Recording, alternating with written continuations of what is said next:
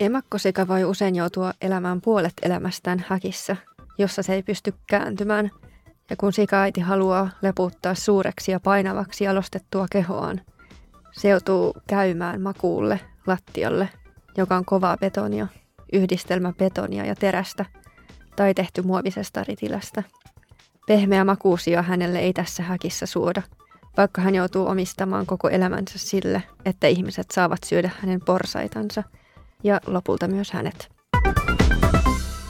Tässä jaksossa mä selvitän, millaista sien elämä on suomalaisella tuotantotilalla – ja sisältövaroituksen haluan antaa sulle heti tähän alkuun, eli tässä jaksossa käsitellään myös muunlaisiin elämiin kohdistuvaa väkivaltaa.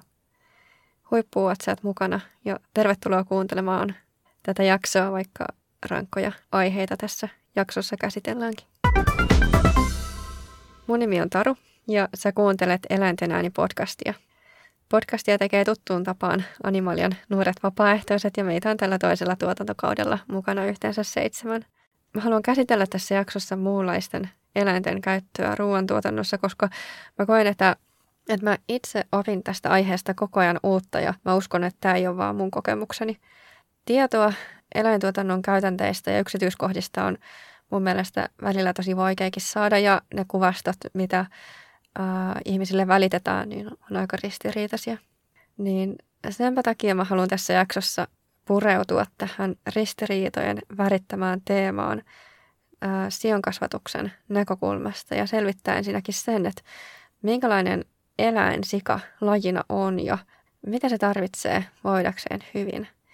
Ja myöskin, että minkälaisia elämän mahdollisuuksia tämmöisissä tuotantoolosuhteissa miljoonille sijoille Suomessa suodaan.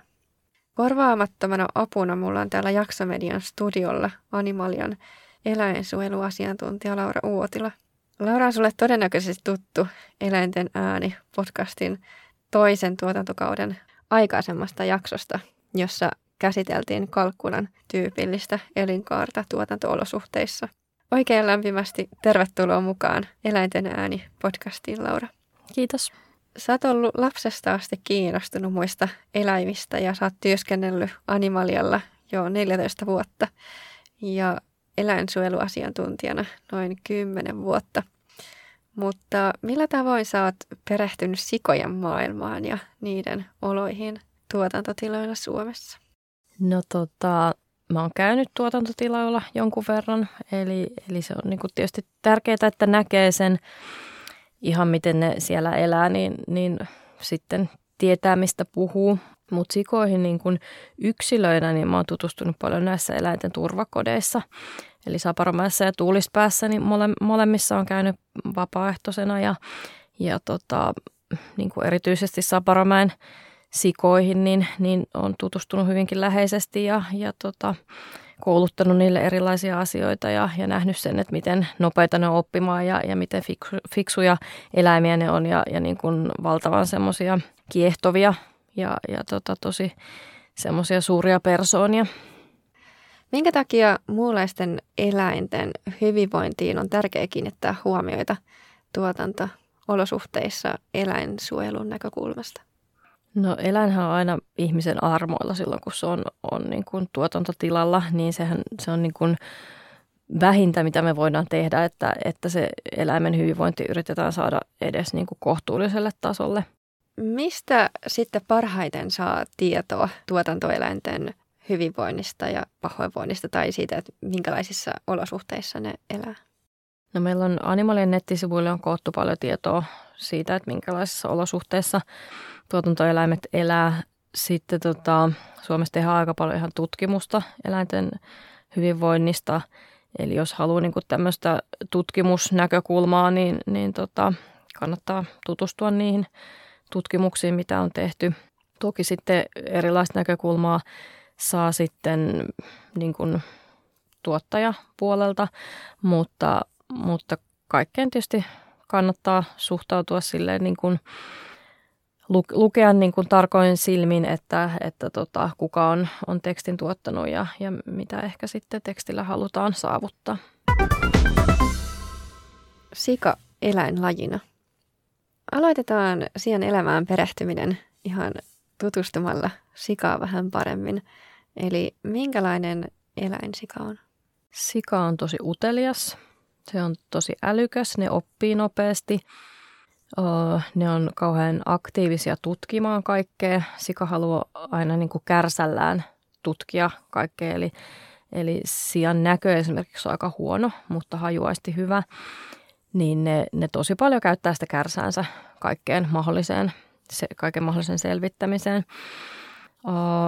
Sijat on tosi siistejä eläimiä, eli jos niillä vaan on mahdollisuus, niin ne, niillä on niin kuin ruokailupaikka erikseen ja nukkumispaikka erikseen ja ulostumispaikka erikseen. Eli, eli se on niin kuin ihan legenda, että, että sika olisi jotenkin saastainen eläin, että päinvastoin. Sijat on hyvin sosiaalisia, eli, eli ne tota, haluaa olla toisten sikojen kanssa tekemisissä ja, ja semmoisissa aika niin kuin pysyvissä laumoissa. Minkä ikäiseksi sika voi elää? No nämä niin kuin tuotantoon jalostetut sijat, niin, niin niillä on se sama ongelma kuin oikeastaan kaikilla muillakin tuotantoeläimillä, eli se, niitä ei ole jalostettu pitkäikäisiksi, joten se, että jos tuotantosika elää vanhaksi, niin sille yleensä tulee aika paljon niin kuin sen jalostuksen aiheuttamia vaivoja, eli esimerkiksi niin kuin jalat ei kestä sitä. Et, et vaikka tuolla Saparomäessä, niin, niin siellä tota, yksi sika 13-vuotiaana jouduttiin sitten päästämään pois just sen takia, että se jalat ei sitten kestänyt enää, että se tuli niin kipeäksi, mutta, tota, mutta hyvin niin kuin yli 10-vuotiaaksi voi nämä kesysijatkin elää. Onko siis tämmöinen tuotannossa käytetty sika jalostettu villisiasta? Tai... Joo, eli, eli villisika on, on niin kuin tämän kesysian kantamuoto. Eli tota, sika on semmoisen ainakin 7000 vuotta ollut niin kuin ihmisen kotieläimenä ja, ja sitä on sitten pikkuhiljaa jalostettu tähän, tähän tota, nykyiseen tämmöiseen tehotuotantosikaan.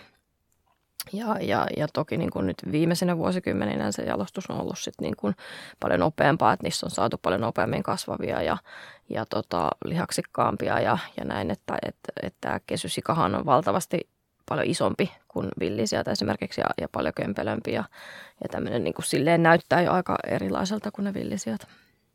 Sian keho on siis jalostettu ihmisen toimesta aika paljonkin, niin minkälaisia kaikkia ongelmia sitten tämä jalostus sijoille tuottaa? Nämä jalkaviat on, on hyvin tyypillinen ongelma. Eli tota, kun sika kasvaa nopeasti, niin se luusto ei kehity samaa tahtia tavallaan kuin mitä pitäisi ja, ja sitten tulee jalkasairauksia. Ja sitten toisaaltaan esimerkiksi emakko, kun se on niin hirveän painava, niin sitten kun ei saa liikkua siellä, siellä tuotantotiloilla kun hyvin minimaalisesti, niin sekin sitten jo itsessään aiheuttaa niitä, niitä jalkavikoja. Että tota, ne on ne, ne tyypillisimmät ongelmat sijoilla. Voidaanko sitten ajatella, että sika olisi jollain tavalla vaikuttanut ihmiseen? Kyllä, varmasti. Kyllä mä uskon, että kaikki kotieläimet niin kuin tietyllä tapaa on, on vaikuttanut ihmiseen ja, ja tota, ehkä sija, sijan kohdalla niin, niin mä luulen, että ihmiset jotenkin on halunnut sulkea sen jotenkin vähän pois mielestä, että miten niin kuin fiksuja sijat on ja, ja tota, että miten niin kuin oikeasti tosi mielenkiintoisia ja, ja niin kuin mahtavia eläimiä ne on. Että et silloin se on niin kuin helpompaa käyttää sitä eläintä hyväksi, kun sä niin kuin ulkoistat sen mielestä, etkä, etkä niin kuin tavallaan ajattele sitä, että miten oikeasti niin kuin fiksuista ja, ja monipuolisista eläimistä on kyse. Kuinka mittavaa sikojen kasvatus on Suomessa tällä hetkellä? Oh, Suomessa viime vuonna teurastettiin semmoinen vähän vajaa kaksi miljoonaa sikaa. Eli, eli puhutaan niin kuin tosi, tosi isosta tuotannosta. Suurin osa näistä on varmaankin semmoisia tehotuotantotiloja. Joo, vai onko myöskin luomutiloja? Mitenkään luomutila ja sitten esimerkiksi tehotuotantotila ero toisistaan? No luomusikalassa niin, niin niillä pitää olla enemmän tilaa ja tota, kuivikkeita pitää olla, eli niiden pitää päästä tonkimaan ja sitten kesäaikaan pitää päästä ulkoilemaan. Niin nämä on niin kuin ne merkittävimmät erot. Ja siellä tehotuotantopuolella näitä mahdollisuuksia ei sitten sille siellä? Ei, eli, eli tehotuotantotiloilla niin, niin sika ei pääse ikinä ulos kuivikkeita ei käytännössä käytetä. Sinne voidaan heittää jotain sahan purua, muutama kourallinen päivässä tai, tai jotain sanomalehtiä antaa revittäväksi, mutta, tota, mutta hyvin minimaalista se semmoinen niin kuin minkään virikkeiden tai, tai kuivikkeiden käyttö. Sikatuotantotilalla syntyminen. Minkälainen on pienen porsaan ensikosketus tähän maailmaan, kun se syntyy? No suurin osa porsaista syntyy semmoiselle emakolle, joka elää tämmöisessä porsitushäkissä. Eli se, se emakko haluaisi hoivata niitä porsaita, mutta sille ei ole siihen mitään mahdollisuutta, koska se on semmoisessa häkissä, missä se niin kuin mahtuu makaamaan ja seisomaan, mutta ei pysty liikkumaan eikä ottaa mitään kontakteja niihin porsaisiin. Niin se porsas syntyy sinne, sinne porsitushäkkiin, betonilattialle, muoviritilälle, mikä se nyt onkaan sitten se alusta, mutta ei, ei ole mitään niin pehmeätä pesää tai, tai olkipatiaa, mihin se, se syntyisi. Ja tota, sen porsitushäkin ympärillä on sitten porsituskarsina ja, ja siinä karsinan tilassa sitten nämä, nämä porsaat voi niin keskenään liikkua, mutta, mutta se kontakti siihen emoon on, on niin hyvin minimaalista. Minkälaiset ne oltavat sitten on sille porsaalle, tunteeko se esimerkiksi kylmyyttä tai, tai muuta? No tietysti tuottaja yrittää saada ne olosuhteet niin kuin optimaalisiksi siinä mielessä, että, että ne, se sikahan tai se, sen kasvu hidastuu tai se, se niin kuin ei, ei kasva sillä tavalla kuin haluttaisiin, jos ne olosuhteet on jotenkin huonot. Eli, eli niin kuin yritetään pitää lämpötilasta huolta ja, ja tota, siitä, että, että kaikki pääsee imemään sitä, sitä emakkoa. Mutta tota, mut, mut eihän ne millään tavalla niinku ihanteelliset ole, jos ajattelee sitä, että mitä, mitä porsas niinku oikeasti tarvisi. Mutta, mutta tuottaja saa sillä tavalla mahdollisimman paljon irti sitten, sitten sijoista. Ja minkälaiset ne ihanteelliset oltavat sille porsaalle sitten olisi? Se oikeastaan lähtee jo siitä liikkeelle, että se emakko ennen synnytystä haluaa rakentaa itselleen pesän, missä se synnyttää. Jos se saisi ihan vapaasti päättää, niin se on yleensä olista ja oksista, heinistä tehty semmoinen pehmeä pesä. Ja, tota, ja sinne se sitten synnyttää ne porsaat. Ja sitten porsaat elää siellä sen, sen emakon kanssa sitten jonkun aikaa siellä pesässä, kunnes emakko sitten ohjaa ne sieltä ulos ja, ja ne pääsee niin kuin tutustumaan sitten ympäröivään maailmaan ja, ja muihin sikoihin, mitä elää siinä, siinä yhteisössä. Eli tämä olisi niin kuin se, miten, miten niin kuin luon, luonnonmukaisesti sijat eläisi. Kuinka kauan nämä porsaat sitten eläisi sen emon kanssa? Ne tota, naaraspuoliset porsaat niin, niin voi jäädä niin kuin elämään loppujäkseen, vaikka siihen samaan, samaan laumaan, mutta tota, ne karjut sitten, sitten kun niin kun sukukypsyys alkaa lähestyä, niin ne irtautuu sitten siitä, siitä laumasta, mutta, tota, mutta et se on tosiaan semmoinen niin kuin emakkolauma, mikä yleensä pysyy sitten aika hyvin tai tiiviisti yhdessä. Vierotetaanko ne porsaat siis siitä emakosta tuotantoolosuhteissa ennen kuin ää, porsaat sitten niin kuin, esimerkiksi luonnossa vierottuisi siitä emakosta? Joo, Joo, kyllä. Eli, eli tuotantotiloilla se on noin kuukauden ikäisenä, kun ne, ne vierotetaan siitä, siitä emostaan. Ja, ja tota, luonnossa se olisi niin kuin, puhutaan useammasta kuukaudesta, mitä, ne, mitä menisi siihen niin kuin vierotukseen. Ja minkälaisia haasteita se porsas voi sitten siinä ää, elämässään tai elämänsä aikana kohdata ennen kuin se vieroitetaan siitä emakosta? Sä tarkoitat nyt niin kuin tiloilla? Joo. No ensinnäkin tietysti ne olosuhteet on niin kuin karut ja, ja tota, jos se porsas ei tavallaan pärjää siinä porukassa, jos se jää semmoiseksi niin sanotuksi rääpäle porsaaksi, niin se voi olla, että sen elämä päättyy hyvinkin äkkiä ja, ja se tapetaan siellä tilalla ennen kuin se edes niin kuin ehtii siihen vierotusikään. Sitten tota, niille tehdään erinäköisiä toimenpiteitä, eli ö, varsinkin karjuporsaille, niin se on niin kuin hyvin ikävää, koska ne kaikki kastroidaan. Ja tota, Tällä hetkellä Suomen laki ei vaadi siihen kivunlievitystä, siihen kastraatioon, joka tehdään siis viikonikäiselle porsaalle. Mutta, mutta tuottajat itse suurimmaksi osaksi on sitoutunut siihen, että ne antaa kivunlievityksen sen kastraation yhteydessä. Mutta tota, se, että se annetaan sen ö, kirurgisen toimenpiteen yhteydessä, niin sehän ei vaikuta sen toimenpiteen aikaiseen kipuun millään tavalla. Eli, eli se toimenpide on itsessään hyvin kivulias ja sitten se ehkä vähän lievittää sitä sen jälkeistä kipua, mutta, tota, mutta onhan se niin kuin tosi karua, että viikon ikäinen porsas joutuu käymään semmoisen toimenpiteen läpi ilman mitään kunnollista kivunhoitoa. Kyllä, ja sitä aluetta ei siis puuduteta. Ei puuduteta eikä niitä rauhoiteta. Elämä tuotantotilalla. Jossain vaiheessa sikojen elinkaaret alkaa erkaantumaan toisistaan riippuen esimerkiksi niiden sukupuolesta tai siitä, miten ihminen haluaa heitä hyödyntää. Eläintuotantoon syntynyttä porsasta pidetään usein monella eri tilalla niiden elämän aikana. On emakkosikaloita, yhdistelmäsikaloita, karjuasemia ja lihasikaloita. Eli mitenkä sen porsaan elämä jatkuu sitten se vierotuksen jälkeen? Vierotuksen jälkeen niin ne porsaat siirretään ensin vähän kasvamaan.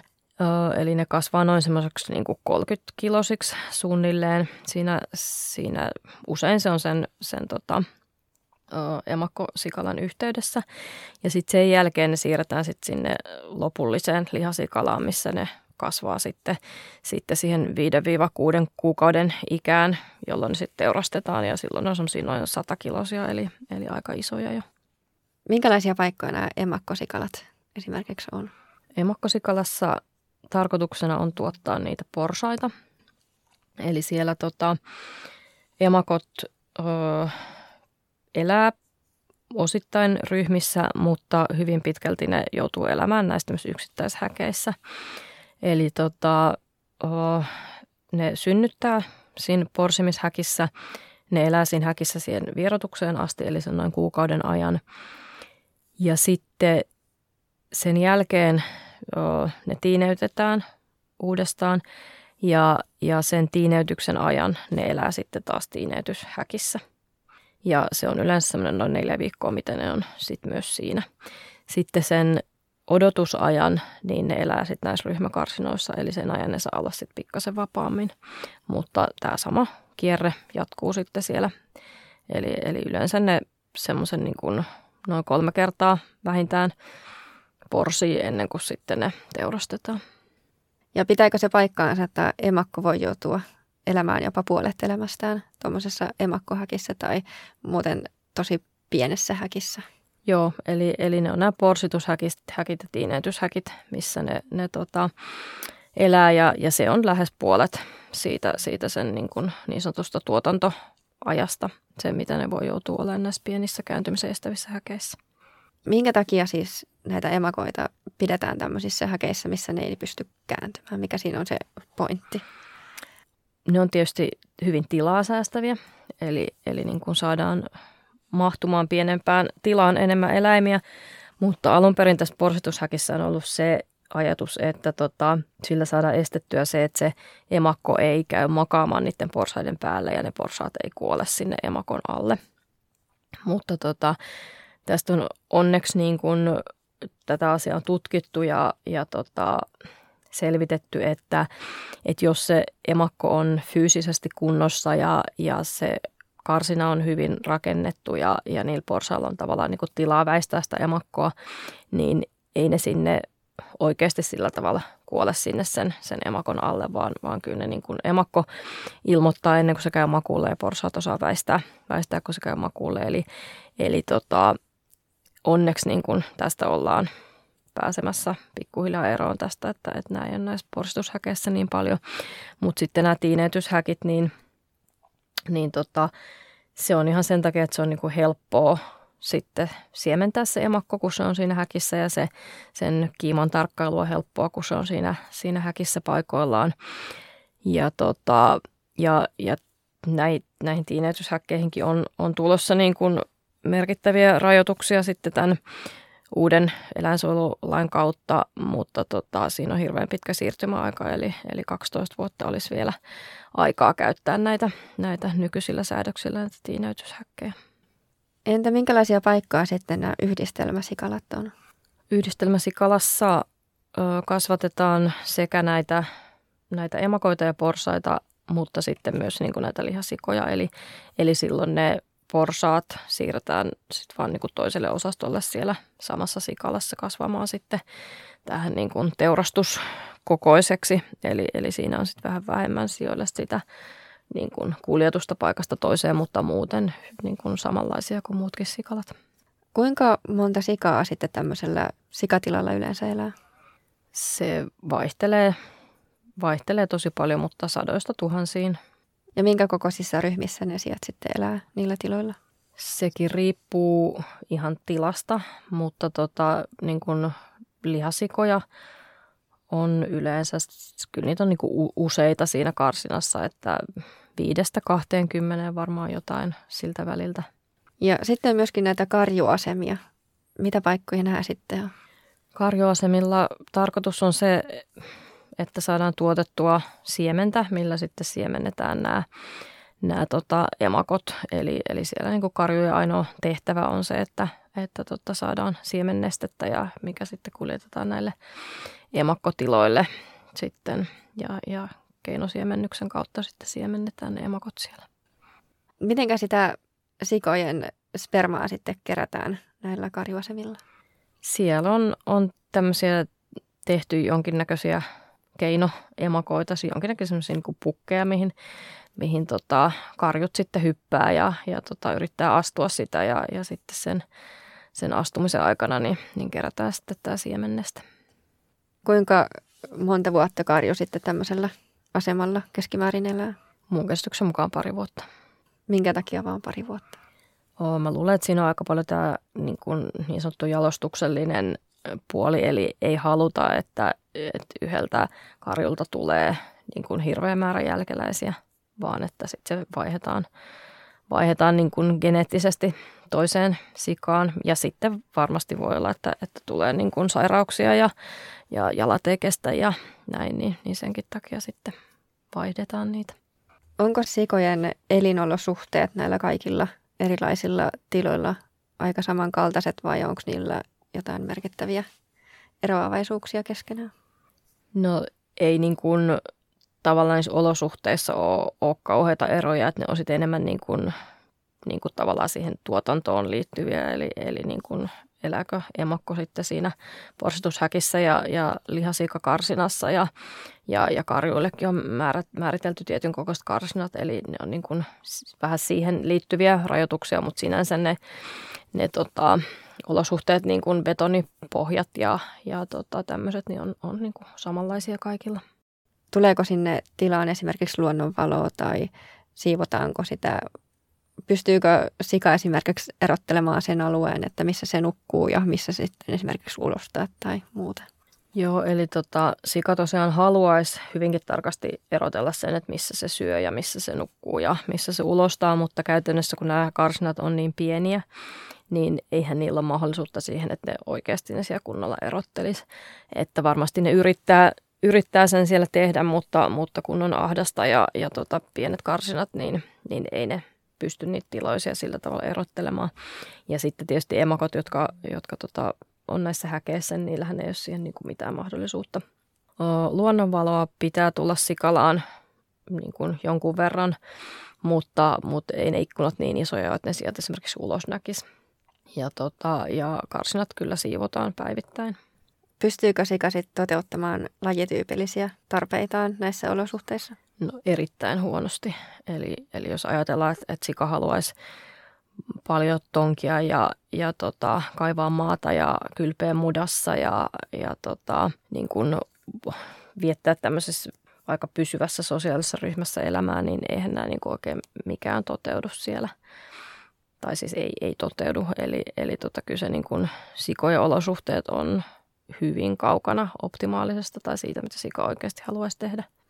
Onko näin, että sijoilla esimerkiksi ei ole mitään tekemistä siellä ja ne on stressaantuneita, että paljon puhutaan esimerkiksi siitä, että sieltä saattaa toista saparoita sitten purra pois. Joo, kyllä. Eli se, se tota, hännän purenta on, on hyvin yleinen vaiva sikaloissa ja, tota, ja siinä on niinku syynä just pitkälti se, että, että kun ne olosuhteet on sellaiset, että ne ei pysty toteuttamaan niitä lajityypillisiä käyttäytymistarpeitaan, niin sitten ne alkaa purkaa esimerkiksi tutkimiskäyttäytymistä niihin toisten sikojen saparoihin. Ja sitten kun jotain sikaa on purtu siihen saparoon, siinä on haava, mistä tulee verta, niin sitten se itsessään provosoi sitten taas lisää siihen puremiseen. Eli se on niin kuin vähän semmoinen kierre, mikä siitä alkaa. Elämän päättyminen. Lihasikalassa elävät sijat teurastetaan noin kuuden kuukauden ikäisinä, mutta minkä ikäiseksi sitten tota, emakot yleensä elää? Emakko on mun käsityksen mukaan noin kolmevuotias yleensä, kun se teurastetaan. Ja karjuasemilla karjut oli sitten kaksivuotiaita? Joo, jotain sitä luokkaa. Mitenkä nämä sijat sitten kuljetetaan teurastamoihin? Ne kuljetetaan tämmöisissä teurasautoissa, mihin ne siellä Sikalassa, Sikalan pihalla niin kuin pakataan ja, ja tota, sitten ajetaan sinne teurastamoon. Ja, ja tota, kun sika on niin kuin, tai siellä on huono näkö ja, ja sitä niin kuin epäilyttää kaikki tämmöiset niin kuin uudet asiat ihan ymmärrettävästi, niin se on usein aika vaikeaa saada ne sieltä sinne autoon ja, ja sitten niitä joudutaan siellä niin kuin aika, aika voimakkaastikin patistamaan ja, ja pahimmillaan käyttää niin kuin, o, sähköpiiskaa tai, tai muuta, että, että mitenkä niin kuin mukavaa se, se kuljettaminen ei niille ole. Ja näissä kuljetusautoissa on ilmeisesti aika ahtaat oltavat sitten sijoilla. Joo, ne pakataan sinne hyvin tiiviisti. Joo, minkälaisia matkoja ne sitten tämmöisissä kuljetusautoissa kulkee? Se riippuu sen sikalan sijainnista tietysti, että kuinka lähellä on teurastamo, mutta, mutta kyllä niin kuin tunteja voi siellä autossa joutua olemaan. Mitä sitten tapahtuu, kun se kuljetusauto tulee sinne teurastamolle? Ne puretaan siellä teurastamolla yleensä semmoiseen johonkin odotuskarsinaan, mistä ne sitten niin kuin otetaan erissä sitten sinne, sinne teurastustilaan. Mitenkä tota, se teurastus sitten tapahtuu tai miten se lähtee sitten sit etenemään? Tota, se riippuu vähän siitä teurastustavasta, eli, eli miten se tapahtuu. Että on yleistynyt paljon tämä hiilidioksiditainutussijoilla, missä ne ohjataan sitten niin kuin semmoisessa pienessä ryhmässä siihen semmoisen niin sanottuun hiilidioksidikonttiin, mihin sitten, mikä täyttää sitten hiilidioksidilla ja, ja, tota, ja ne menettää siihen sen tajuntansa. Mutta se on, on tosi ikävä tapa tainuttaa ne, koska se kestää se, se, tota, se tainnutus ja, ja ne kokee sit voimakasta tukehtumisen tunnetta siinä sen, sen tota, ennen sen tajunnan menettämistä. Eli, eli vaikka ne saa olla siinä ryhmässä, niin silti se on niille varmasti tosi ahdistava ja, ja myös tuskallinen kokemus. Minkälaisilla menetelmillä sijaan siis saa tappaa Suomessa? Tämän hiilidioksidin lisäksi niin saa tappaa ö, tai tainuttaa sähköllä tai sitten tämmöisellä pulttipistoolilla. Joo, mutta nämä kaasukammiot on sitten se yleisin tapa vai? En osaa sanoa nyt, että mikä on yleisin tällä hetkellä, mutta ne on ainakin yleistynyt selvästi. Tosiaan kun sijat taintuu siellä kaasukammiossa, niin mitenkä ne sitten tapetaan? Sitten ne menee verenlaskuun, eli, eli tota, kurkku viiletään auki ja, ja tota, ne kuolee sitten varsinaisesti siihen verenlaskuun. Laitetaanko sieltä siis roikkumaan jaloistaan johonkin hihnalle? Joo, ripustetaan semmoiselle hihnalle, missä sitten viiletään se kurkku auki ja, ja tota, valutetaan veret pois. Minkälaisia ongelmia näihin menetelmiin tai ylipäätään tähän teurastusprosessiin liittyy eläinsuojelun näkökulmasta? No sehän on, on sille eläimelle itsessään jo tosi stressaavaa se, se tota, sinne o, teurastamoon joutuminen. Eli se, se koko matka ja sitten siellä teurastamolla, kun ne niin kun, vaikka ne ei näkisi suoraan sitä, kun muita eläimiä teurastetaan tai ei ne saakka sitä nähdä, mutta tota, mut kyllähän ne haistaa sen ja, ja kuulee sen, sen, sen kaiken metelin, mitä siellä on, niin, niin se on sille eläimelle iso stressin aihe. Ja sitten lisäksi nämä, nämä tainnutusmenetelmät, niin mikään tainnutusmenetelmä ei ole sataprosenttisen varma tai sataprosenttisen nopea. Eli, eli siinä on niin kuin aina se riski, että, tota, että se tainnuttaminen kestää tai että se jopa epäonnistuu ja pahimmillaan se eläin joutuu sitten niin kuin, niin kuin, että se palautuu vielä siitä tainnutuksesta sen jälkeen ja silloin se voi joutua sitten vielä tajuissaan, tajuissaan siihen tota, teurastuksen seuraavaan vaiheeseen. Teurastamoissahan työskentelee myöskin eläinlääkäreitä, niin mikä heidän roolinsa on teurastamoissa? Nämä eläinlääkärit valvoo sitä teurastusta, että, että sen pitäisi mennä niin kuin asianmukaisesti ja, ja tota, tainnutuksen pitäisi toimia ja, ja eläimet ei niin kuin saisi kärsiä enempää kuin, kuin on niin kuin tavallaan säädetty tai, tai niin kuin laillista. Onko eläinlääkäreillä riittävät mahdollisuudet puuttua näihin erilaisiin käytänteihin, mitkä heidän mielestään esimerkiksi sitten rikkoo lakia? No tietysti eläinlääkärit itse olisi tähän varmaan parhaita vastaamaan, mutta, tota, mutta ainakin se on ollut nähtävissä, että on ollut joitain tapauksia, että, että kun eläinlääkäri on alkanut puuttumaan teurastamon toimintaan, niin sitten se on niin kuin siirretty toisiin tehtäviin. Eli, tota, eli, eli tavallaan niin kuin, jos olet ollut liian tarkka, niin, niin sitten on, on osoitettu muita töitä.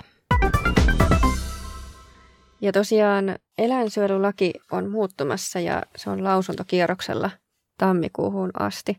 Minkälaisia muutoksia tämä lakiluonnos on tuomassa sikojen käyttämiseen tai hyödyntämiseen tehotuotantoeläiminä?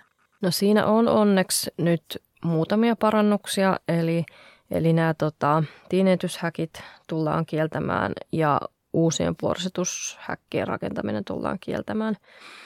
Mutta näissä niin kuin iso ongelma on se, että tiinetyshäkkien kohdalla niin se siirtymäaika on 12 vuotta, mikä on tosi pitkä aika ja, ja missään nimessä ei saisi olla näin pitkä aika.